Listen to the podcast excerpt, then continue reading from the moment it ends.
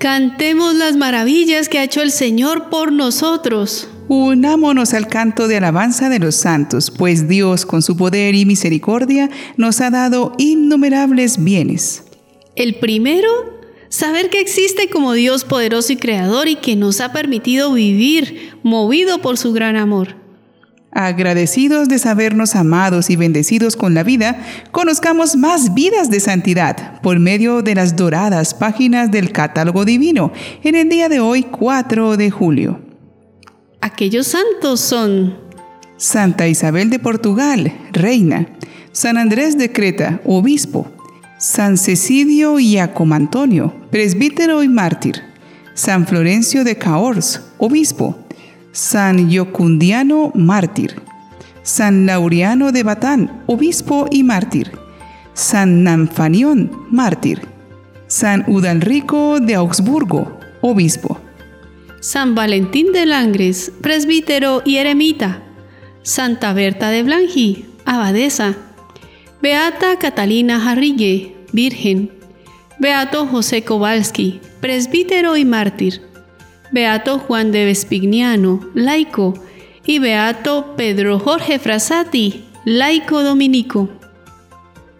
Conocida como la Santa Mediadora, conoceremos a una reina que viviendo santamente su vida cristiana, buscó siempre ser un puente de diálogo que trajera la paz a su familia y nación.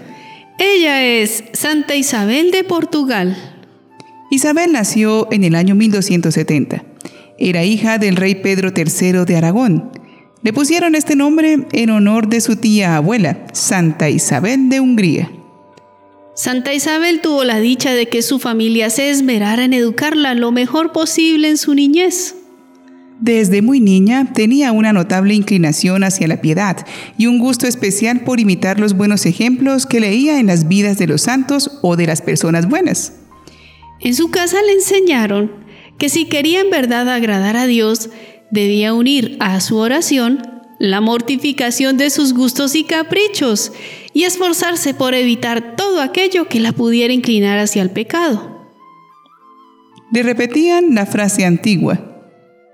Tanta mayor libertad de espíritu tendrás, cuanto menos deseo de cosas inútiles o dañosas tengas. Sus educadores le enseñaron una mortificación muy formativa es acostumbrarse a no comer nada entre horas, o sea, entre comida y comida, y soportar con paciencia que no se cumplan los propios deseos.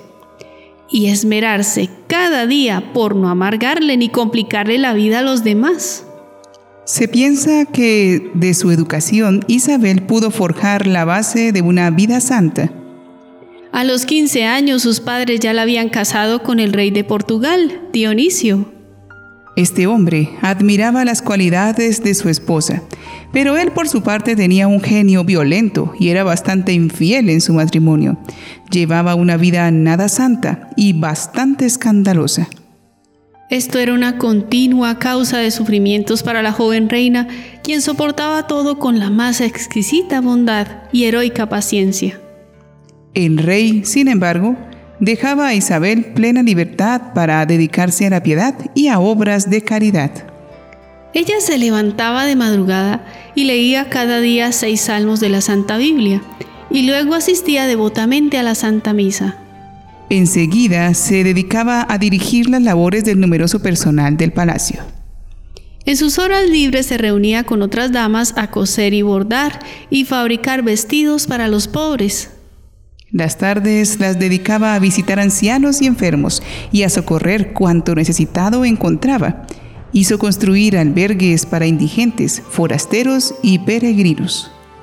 En la capital fundó un hospital para pobres, un colegio gratuito para niñas, una casa para mujeres arrepentidas y un hospicio para niños abandonados. Conseguía ayudas para construir puentes en sitios peligrosos y repartía con gran generosidad toda clase de ayudas. Visitaba enfermos, conseguía médicos para los que no tenían con qué pagar la consulta.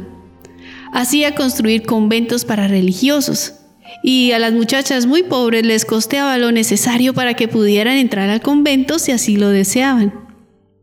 Tenía guardada una linda corona de oro y unos adornos muy bellos y un hermoso vestido de bodas que prestaba a las muchachas más pobres para que pudieran lucir bien hermosas el día de su matrimonio. El rey Dionisio era un buen gobernante, pero vicioso y escandaloso. Ella rezaba por él, ofrecía sacrificios por su conversión y se esforzaba por convencerlo con palabras bondadosas para que cambiara su conducta. Isabel llegó a educarle los hijos que él tenía con otras mujeres. Isabel tuvo dos hijos, Alfonso, que será rey de Portugal, sucesor de su padre, y Constancia, futura reina de Castilla. Pero Alfonso dio muestras desde muy joven de poseer un carácter violento y rebelde y en parte esta rebeldía se debía a las preferencias que su padre demostraba por sus hijos naturales. En dos ocasiones Alfonso promovió la guerra civil en su país y se declaró contra su propio padre. Isabel trabajó incansablemente con su bondad, su amabilidad y su extraordinaria capacidad de sacrificio y su poder de convicción, hasta que obtuvo que el hijo y el padre hicieran las paces. Lo grave era que los partidos políticos hacían todo lo posible para poder enemistar al rey Dionisio y a su hijo Alfonso.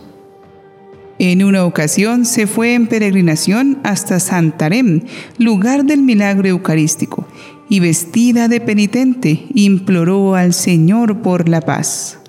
Algunas veces cuando los ejércitos de su esposo y de su hijo se preparaban para combatirse, Isabel, vestida de sencilla campesina, atravesaba los campos y se iba hacia donde estaban los guerreros y de rodillas ante el esposo o el hijo les hacía jurarse perdón y obtenía la paz.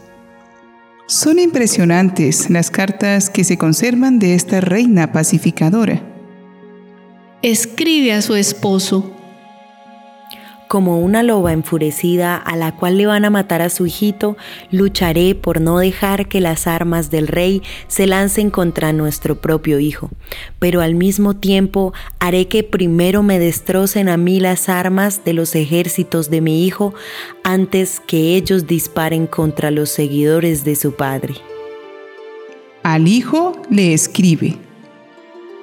Por Santa María la Virgen te pido que hagas las paces con tu Padre. Mira que los guerreros queman casas, destruyen cultivos y destrozan todo. No con armas, hijo, no con las armas. Arreglemos los problemas, sino dialogando, consiguiendo arbitrajes para arreglar los conflictos. Yo haré que las tropas del rey se alejen y que los reclamos del hijo sean atendidos.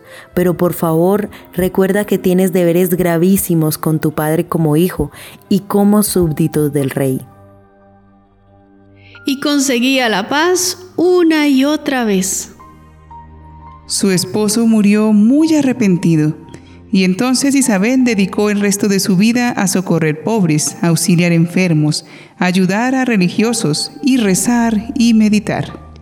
Por el amor tan grande que Santa Isabel le tenía a la Eucaristía, se dedicó a estudiar la vida de los santos más notables por su amor a la Eucaristía, en especial a Santa Clara.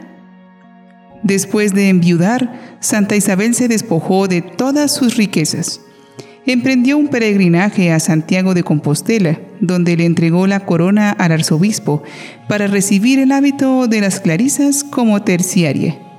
El arzobispo, tan conmovido por este acto de la santa, le entregó su callado pastoral para que la ayudara en su regreso a Portugal. Vivió los últimos años en el convento, dedicada a la adoración eucarística. Pero un día, supo que entre su hijo Alfonso de Portugal y su nieto, el rey de Castilla, había estallado la guerra. Ya sin las fuerzas de la juventud, emprendió un larguísimo viaje con elevadas temperaturas y caminos peligrosos para lograr la paz entre los dos contendores. Y este viaje fue mortal para ella. Sintió que le llegaba la muerte y se hizo llevar a un convento de hermanas clarisas, y allí invocando a la Virgen María, murió santamente el 4 de julio del año 1336. Su cuerpo se puede venerar en el convento de las Clarisas en Coimbra. Fue canonizada en el año 1625. Es patrona de los territorios en guerra. Pidámosle a Santa Isabel que interceda por todas las naciones que sufren estos dolorosos conflictos. Oh Dios, que creas la paz y amas la caridad, tú que otorgaste a Santa Isabel de Portugal la gracia de conciliar a los hombres enfrentados, muévenos por su intercesión a poner nuestros esfuerzos al servicio de la paz para que merezcamos llamarnos hijos de Dios. Amén. En nuestro país colombiano, se habla mucho de la paz y de la reconciliación, pero hay que reconocer que los pasos que se dan para llegar a ellas no han sido decididos y definitivos. Hay algo que es fundamental, recordar que la libertad de uno termina donde empieza la libertad del otro. La paz requiere una convivencia y un respeto en las diferencias pero no se puede someter a todos a un pensamiento único con el fin de evitar conflictos. Al contrario, Dios nos ha enseñado por medio del armonioso funcionamiento de la naturaleza que los seres vivos conviven en una cadena de colaboración donde cada participante se desarrolla, tiene sus espacios y su libertad, sin que uno pierda porque otro recibe. El ser humano, en cambio, depreda atrapa para sí lo que no necesita, dañando el equilibrio natural. Por lo tanto, si dejamos que Dios nos ilumine en el correcto uso de la libertad, la paz brotará espontánea y abundantemente. Pongamos todo de nuestra parte para lograrlo. Santa Isabel de Portugal, ruega por nosotros.